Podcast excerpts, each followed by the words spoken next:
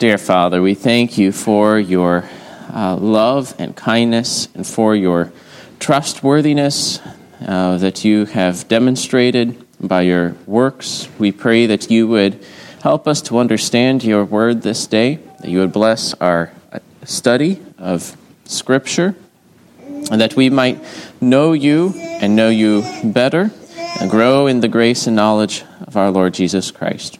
We pray this in Jesus' name. Amen. Amen.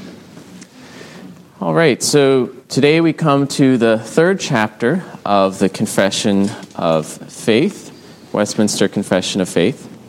Um, and there are extra handouts on the table over there if anyone needs them. Uh, we, the chapter is on the eternal decree of God, uh, or God's eternal decree. You'll notice in the, if you compare it with the Catechism, it talks about the decrees of God, and the Confession talks about the decree of God. Uh, it's, it's one decree, it's from eternity, but there are many things decreed in it, so you could talk about it in the plural or the singular. Um, I'm going to go ahead, though, and just uh, take it piece by piece. You'll, if you have the outline, you'll notice that there are certain uh, paragraphs that are grouped together. Um, so I'll begin with the first two paragraphs uh, on God's eternal decree. God, from all eternity, did, by the most wise and holy counsel of his own will, freely and unchangeably ordained whatsoever comes to pass. Yet so, as thereby neither is God the author of sin, nor is violence offered to the will of the creatures, nor is the liberty or contingency of second causes taken away but rather established. And then the second paragraph although God knows whatsoever may or can come to pass upon all supposed conditions, yet hath he not decreed anything because he foresaw it as future, or as that which would come to pass upon such conditions. These two paragraphs are joined together because they're speaking, first of all, of God's decree of all things, of all things whatsoever comes to pass. Uh, later paragraphs are going to uh, narrow in on particularly his decrees concerning um, eternal destiny of his creatures, uh, election or foreordination uh, to, to life or to death. But before we get there, we first have to recognize that God has decreed whatsoever comes to pass, uh, from the mundane to the glorious, you know, the uh, flights of the birds and the rising of the sun to the actions of men and angels. Uh, from beginning to end, he has decreed whatsoever comes to pass. And that's the focus of these things. We find that even in Ephesians, when it's talking about the predestination of the elect unto glory, that he does this according, uh, that he works all things according to his own will. Um, that this is part of a plan that extends, in fact, to all things. Um, that He has ordained everything before it happens in eternity past, um, everything that happens by the most wise and holy counsel of His own will. Um, it happens as He uh, has ordained it. Um, we can think of several passages. I mentioned Ephesians 1 11, but you can also consider Isaiah 46. Isaiah, in the later chapters, has several chapters that talk about the sovereignty of God and how he is different than all other pretended gods and rulers. Um, and in chapter 46, verse 10, well, let me back up to verse 9. He says, For I am God and there is no other.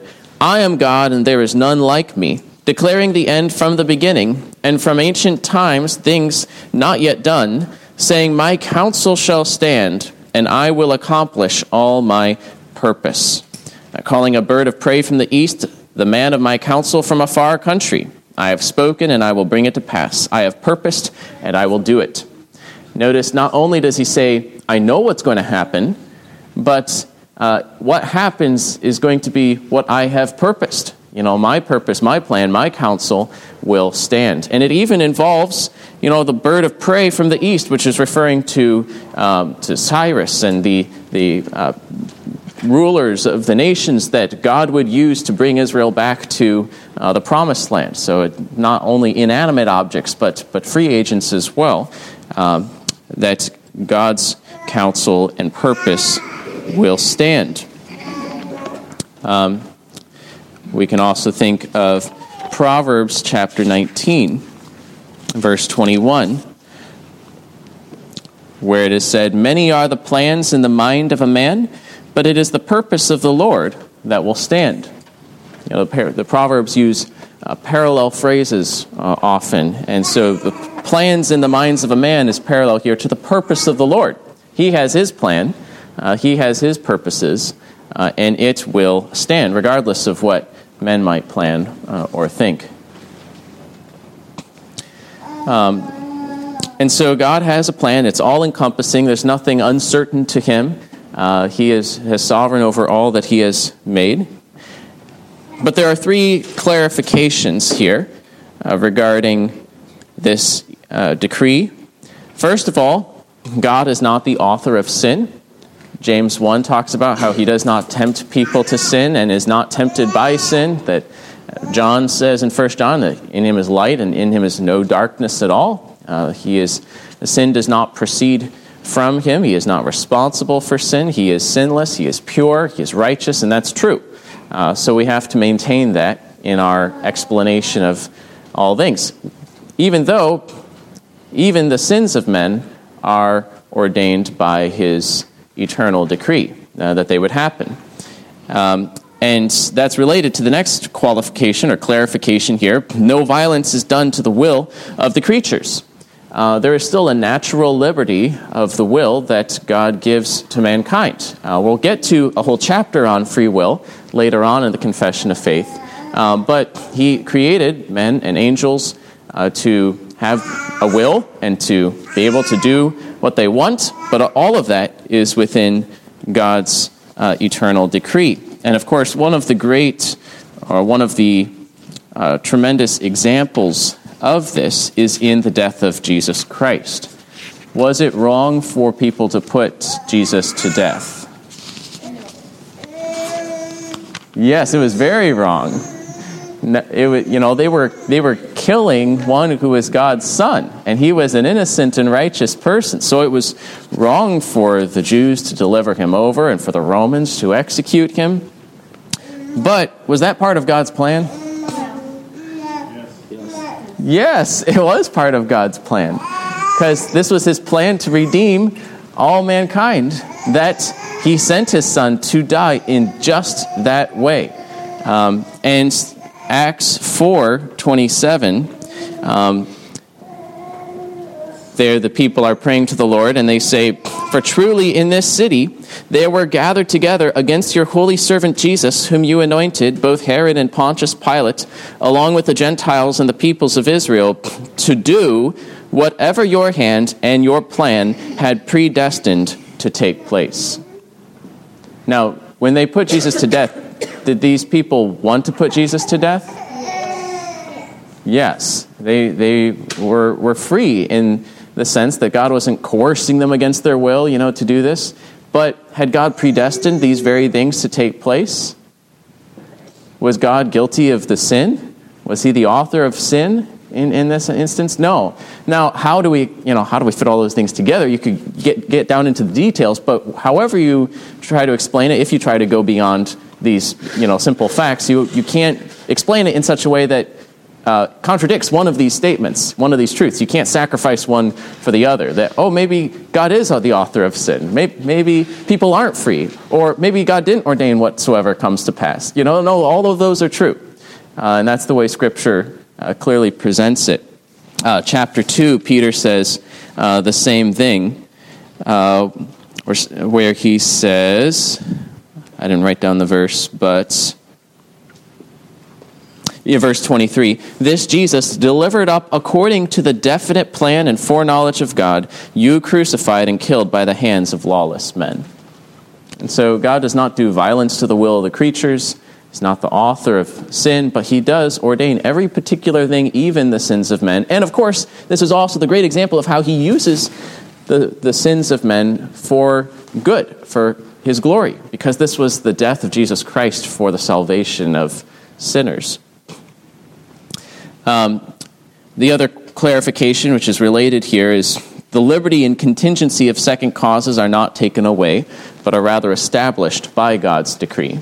Uh, he decrees not only the ends, but also the means to the ends, and he uses second causes. He would be the, the first cause, you know, but other causation within his creation um, for one thing to happen and then another thing to happen because of that. He ordains the whole process. And so the, the relation of cause and effect is actually established by his decree rather than being taken away by the fact that he has ordained all things.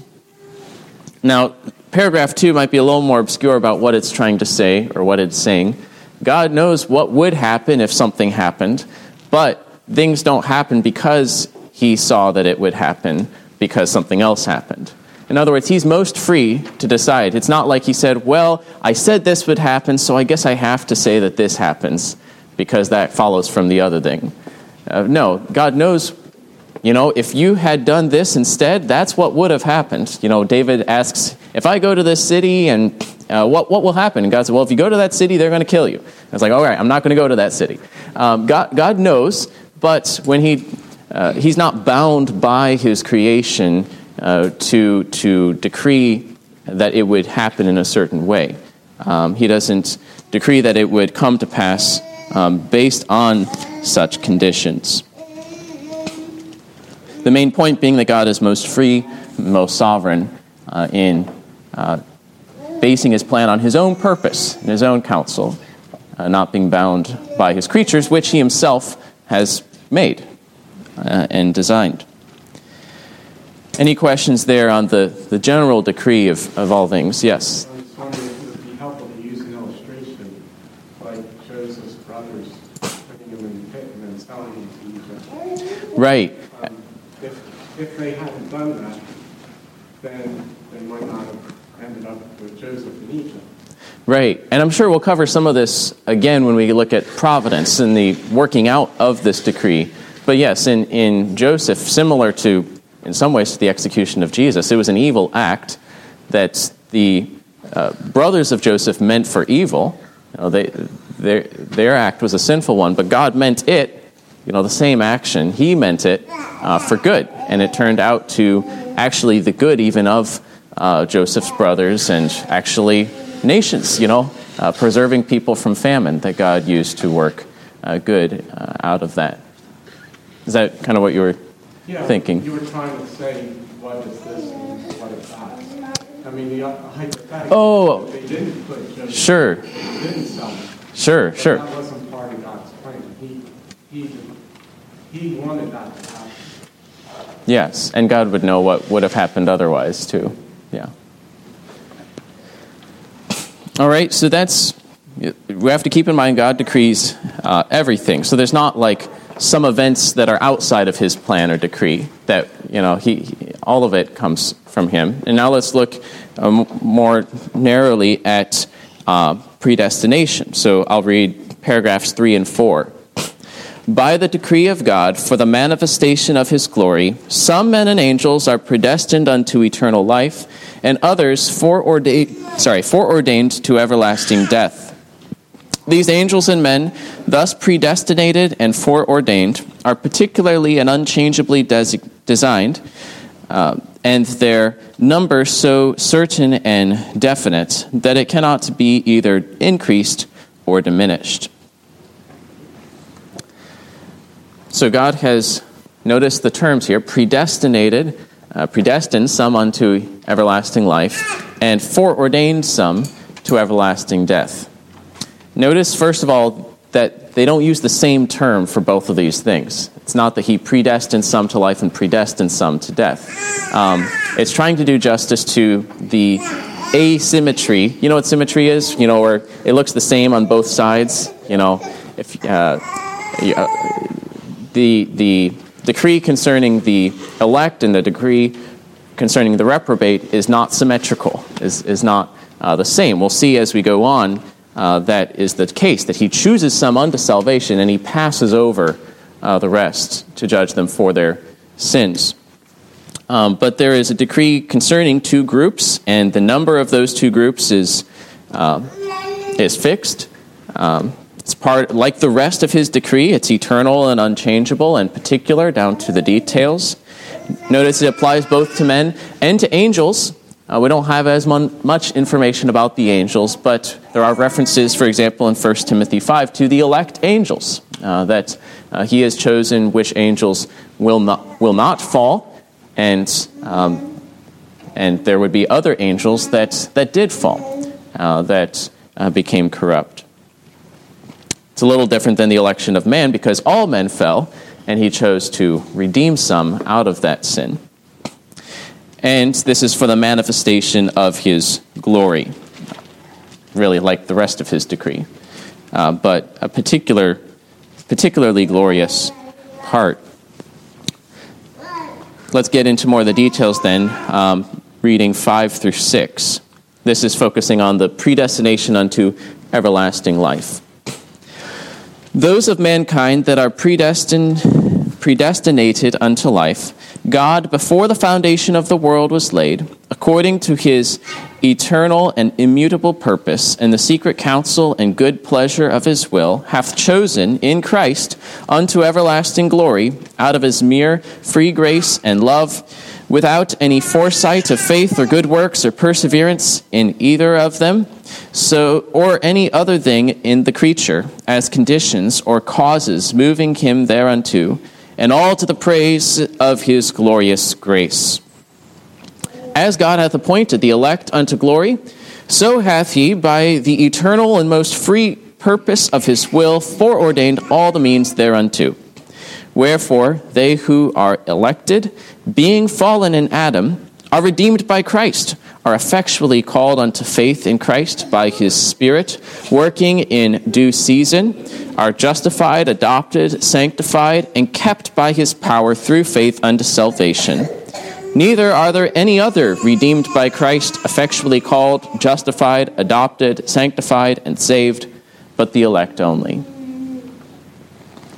So, concerning predestination unto life, predestinating, referring to your destination, you know, beforehand, you know, those who have been destined beforehand unto glory and life.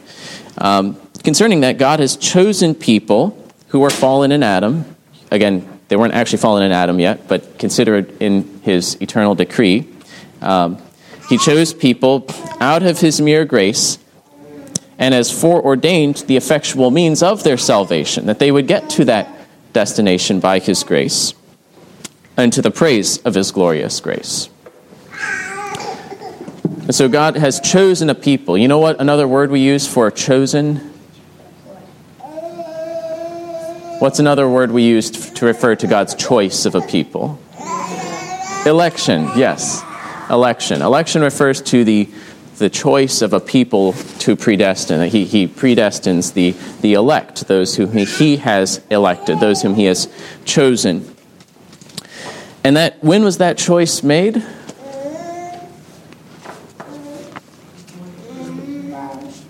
Before the foundation of the world. Um, which is a way to describe eternity. You know, before time began, before create, created things came into place. Where does that come from? It comes from Scripture. Uh, really, the classic passages on this whole doctrine is Ephesians 1 and Romans 9. In Ephesians 1, it says, Blessed be the God and Father of our Lord Jesus Christ, who has blessed us in Christ with every spiritual blessing in the heavenly places, even as he chose us in him before the foundation of the world, that we should be holy and blameless before him. He doesn't say, even as he chose us because he foresaw that we would be holy and blameless before him, uh, but rather that we were chosen so that we might be holy and blameless before him. The one is the result of the other. And he chose us before creation, chose us in uh, eternity. It goes on to say, In love, he predestined us for adoption to himself as sons through Jesus Christ, according to the faith that he foresaw in them. Is that what, is that what it says? Do you have that translation?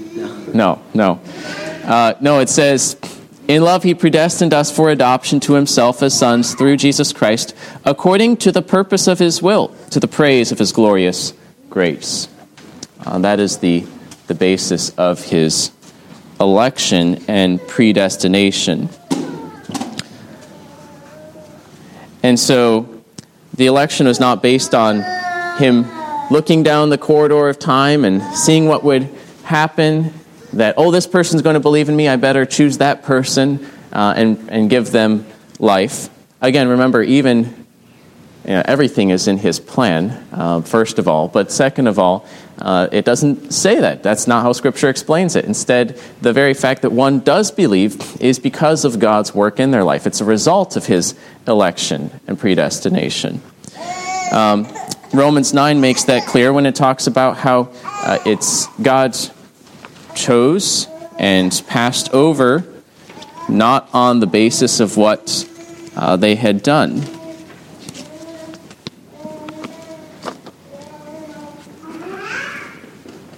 Using examples of Jacob and Esau, for example, though they were not yet born and had done nothing either good or bad, in order that God's purpose of election might continue, not because of works, but because of him who calls, she was told, The older will serve the younger, and as it is written, Jacob I loved, but Esau I hated.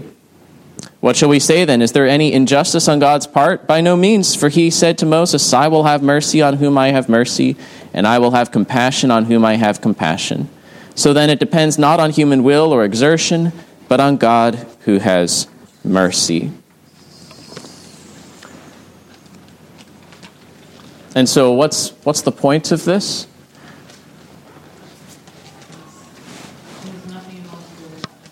that we don't have any basis to boast or to, to praise ourselves, um, that it is uh, of grace that God saves sinners, that but for the grace of God, we would be like the rest of mankind uh, and, and, fallen and unable to save ourselves, uh, that it is of God's grace and thus to the praise of His grace. And not only has He appointed this destination, but He's also provided the means uh, to that end. And Romans 8 describes this. And really, in, when the confession says this, it's kind of preparing the way for the next third of the confession or so, describing uh, the process of, of salvation. But there at the end of chapter 8, and we know that for those who love God, all things work together for good, for those who are called according to his purpose. For those whom he foreknew, and notice it doesn't say, for those whom he foreknew their works. You know, he foreknew the people, uh, not what they were going to do. He foreknew them. Uh, not that he knew about them, but he knew them. This is referring to his, his election, his choice, his setting his love upon this, these people, and therefore predestinating them unto life. Um, for those whom he foreknew, this is his eternal foreknowledge, his election. For those whom he foreknew, he also predestined to be conformed to the image of his Son, in order that he might be the firstborn among many brothers. And those whom he predestined, he also called. Notice calling comes uh, from predestination, it's his work. And those whom he called, he also justified, and those whom he justified, he also glorified. And so God carries out this decree uh, by providing the means for salvation, providing Himself, that they would be redeemed in Christ and effectually called by the Spirit. Now, what would you think if the Father uh, elected us from all eternity before the foundation of the world? You know, blessed be the God and Father who has, who has predestined us, chosen us, elected us, a, a people to save. But then the Son came and He wants to save every individual on earth, would we have a problem? Right, there would be a conflict of the will within within God. You know, that the, the, persons of the Trinity would be at odds with each other, and you could add the Spirit to it. Is is the Spirit uh, on the same page here? You know, trying to save the same people. Uh, but the way Scripture presents is that all three members of the Trinity are, of course, one God and and are of one mind in uh, saving uh, the same people, that the Father gives this people, and this is a phrase that John uses often, he gives this people to the Son. They're not saved yet, but they're given to the Son to save, and that he lays his life down for them. He calls them by his voice. They will answer him. He will not let them get out of his hands. Uh, that he will save them. He will raise them up on the last day. All that the Father gives him, he'll cast none of them out. He will raise them up on the last day. There are some who are not of that people, not of that sheep. They don't believe because they're not of that sheep, as he tells the Pharisees, as John 6 and 10. Uh, and so uh, the Father elects them, he gives them to the Son to redeem, and then the Son sends his Spirit to effectually call them into a possession of this salvation. And again, all of God's grace. Yes. Jesus praying in the Garden of Gethsemane said, Not my will, but thy will be done. I mean, I just wonder, is this really more complex than we can even fathom about the different wills? So it, it probably is. I, I, I see that more of the, the, the tension but essential unity between the human and divine will, uh, because he's thinking about death and, and the human nature shrinking back from death and yet subordinating itself to uh, Christ, subordinating himself to, to the Father's will in that instance. So that would be more in the idea of the two natures of Christ in that discussion. But yes, there is there a sense in which Father, Son, and Spirit, you know, do not delight in the death of the sinner, for example. You know, we could get into some of the complexity of that. But as far as their purpose to save, um, they have the, the same people in mind, the same intention of, of their work. Yeah. Obviously, the, the confession piles up terms to talk about the secret counsel and uh, unsearchable, that there are, that, that we're dealing with mysteries, that we only know what God has revealed, and we should stick to that, realizing that it's kind of beyond us in some ways. This is the part that to explain to people that Jesus didn't die for the whole world. Could he have? Yes, but it would have made the Trinity in opposition to each other. Right, God would left it everything. Jesus would die for everyone. The Spirit would call everyone. That's not. Right, and everyone would have been saved. Yeah. And, you know, Reformed will be able to say things like Christ's death is of infinite worth to save everyone, or, or that, you know, Christ died in such a way that whoever believes in him will be saved, and that, that's true. Uh, but as far as who was redeemed by his death, you know, it was those who are redeemed, you know, those whom God intended to redeem, uh, that it's according to his purpose.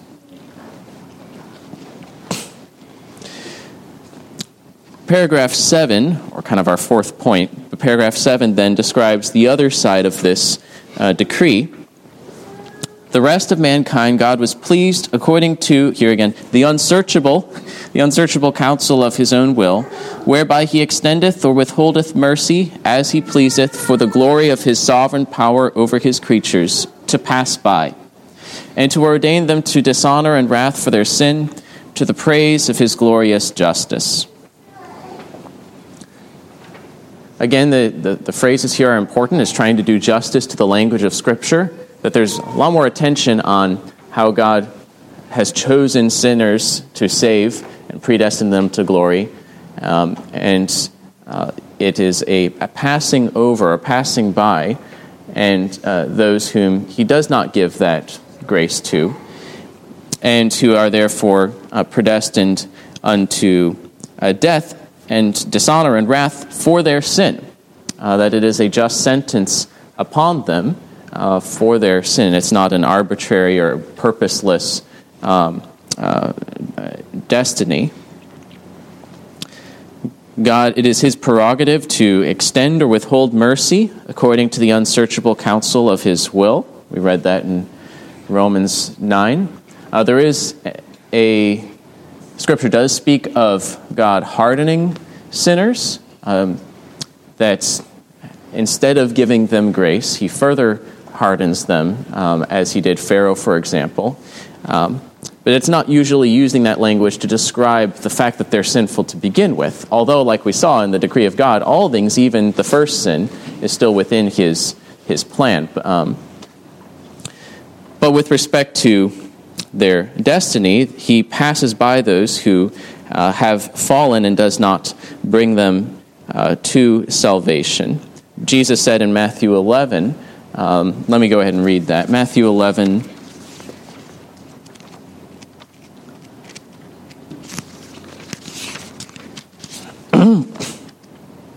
25 through 26. At that time, Jesus declared, I thank you, Father, Lord of heaven and earth, that you have hidden these things from the wise and understanding and revealed them to little children. Yes, Father, for such was your gracious will. All things have been handed over to me by my Father, and no one knows the Son except the Father, and no one knows the Father except the Son, and anyone to whom the Son chooses to reveal him. Uh, so both the Father and the Son here are, are choosing whom gets this saving knowledge, and it's withheld from others, even from the wise and understanding, because that was his good pleasure, that was his gracious will, uh, unto his glory, that he exalts uh, some and, and uh, also withholds these things uh, from others justly for their sins, uh, predestines them unto to dishonor and wrath. Romans 9 speaks of some as, as vessels of wrath that God uses uh, to, to display his power, his justice. And um, it is his right. Who are we, uh, the clay, to answer back to the potter, why have you uh, made us this way? And it should instead humble us to know that we also uh, were deserving of the same judgment, and of his grace, he gives this grace. And he gives this grace to sinners who are yet still in their sins, that are yet to be called to salvation, uh, and that this is still something being carried out uh, to this day. Any questions on this point? Well, let's get to the last paragraph here, number eight. The doctrine of this high mystery of predestination is to be handled with special prudence and care, that men, attending the will of God revealed in His Word and yielding obedience thereunto, may from the certainty of their effectual vocation be assured of their eternal election. So shall this doctrine afford matter of praise, reverence, and admiration of God, and of humility, diligence, and abundant consolation to all that sincerely obey the gospel. This is an important note about the use of this doctrine. It is a high mystery. We're talking about the eternal decree of God. This is something uh, kind of above us, and yet God has uh, given us information about it in His Word. But it's very possible to misuse things that are true, uh, to receive truths and, and then misuse them, to try to deduce things that uh, do not necessarily uh, follow from them, or to um, begin to tell ourselves things that are, are not helpful. You know, how do you know that you're elect? Do you just think about it really hard and try to discern if, if you're elect or not? No, you, know, we, you, you, you, election manifests itself through effectual calling, through faith and repentance in the gospel, uh, as God brings people to faith. Um, is, is it, do you think, well, God has his people out there and therefore I don't need to evangelize or anything because it's going to happen regardless? No, that's not what Scripture deduces from this fact. In fact, it's the opposite. God has his people out there who are yet in sin, and he has commissioned his church to be the instrument of his decree to carry this out, to bring them to faith. God uses instruments as well. You know, what ought you to do? Well, you don't know his secret decree of election. That's not what he has given to direct your actions. Uh, what he's given you is, uh, is his revealed will, the, the things in Scripture that he tells you to do, to repent, to believe. Um, he doesn't tell you, be elected. You know, he tells you to respond to the gospel in Jesus Christ and to place your faith in him. And having believed, having repented, to therefore not give yourself credit for doing it, but rather to give God glory uh, that he has done this uh, because of his decree. it, from the certainty of their effectual vocation. That's not talking about your vocation as a carpenter or a, uh, you know what, whatever your vocation is. It's talking about your calling unto salvation. You know, from that being called to faith and repentance, you might be assured of your eternal election and have that uh, humility, have that consolation that God will complete the work that He has begun. Um, that you have praise and reverence unto God and admiration of God, that these are, are and ought to be the fruits of this doctrine as it's handled with care and prudence, that we don't get ahead of ourselves uh, in handling this high mystery. Yes. It seems to me Paul summarized that in Ephesians 2, 8 through 10. For by grace are saved through faith in not of yourselves, for this is a gift of God, not of yourselves, verse us and it says, For we are created in Christ Jesus for good work. And Right, because that's what he called us unto. Yeah. Um, and the, the, the point is that it is of grace, and we have no grounds for, for boasting. Uh, or as Paul concludes his discussion in Romans, after discussing at length the, God carrying out his decrees of uh, election and other things, oh, the depths of the riches and wisdom and knowledge of God! How unsearchable are his judgments and how inscrutable his ways! For who has known the mind of the Lord, or who has been his counselor, or who has given a gift to him that he might be repaid? Uh, for from him and through him and to him are all things, to him be glory forever. Amen. Uh, we should attend to the word that he has given us, act upon that, uh, and then give God the glory uh, for the work that he has done in showing mercy and compassion to those who had no right. Uh, we, we had not given unto him that we should be repaid, uh, but rather should give glory to him uh, because of his great gift.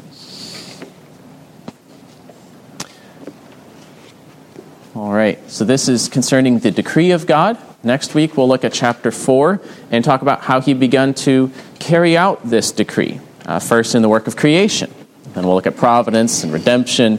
Um, but beginning next week with uh, creation. Let's go ahead and pray.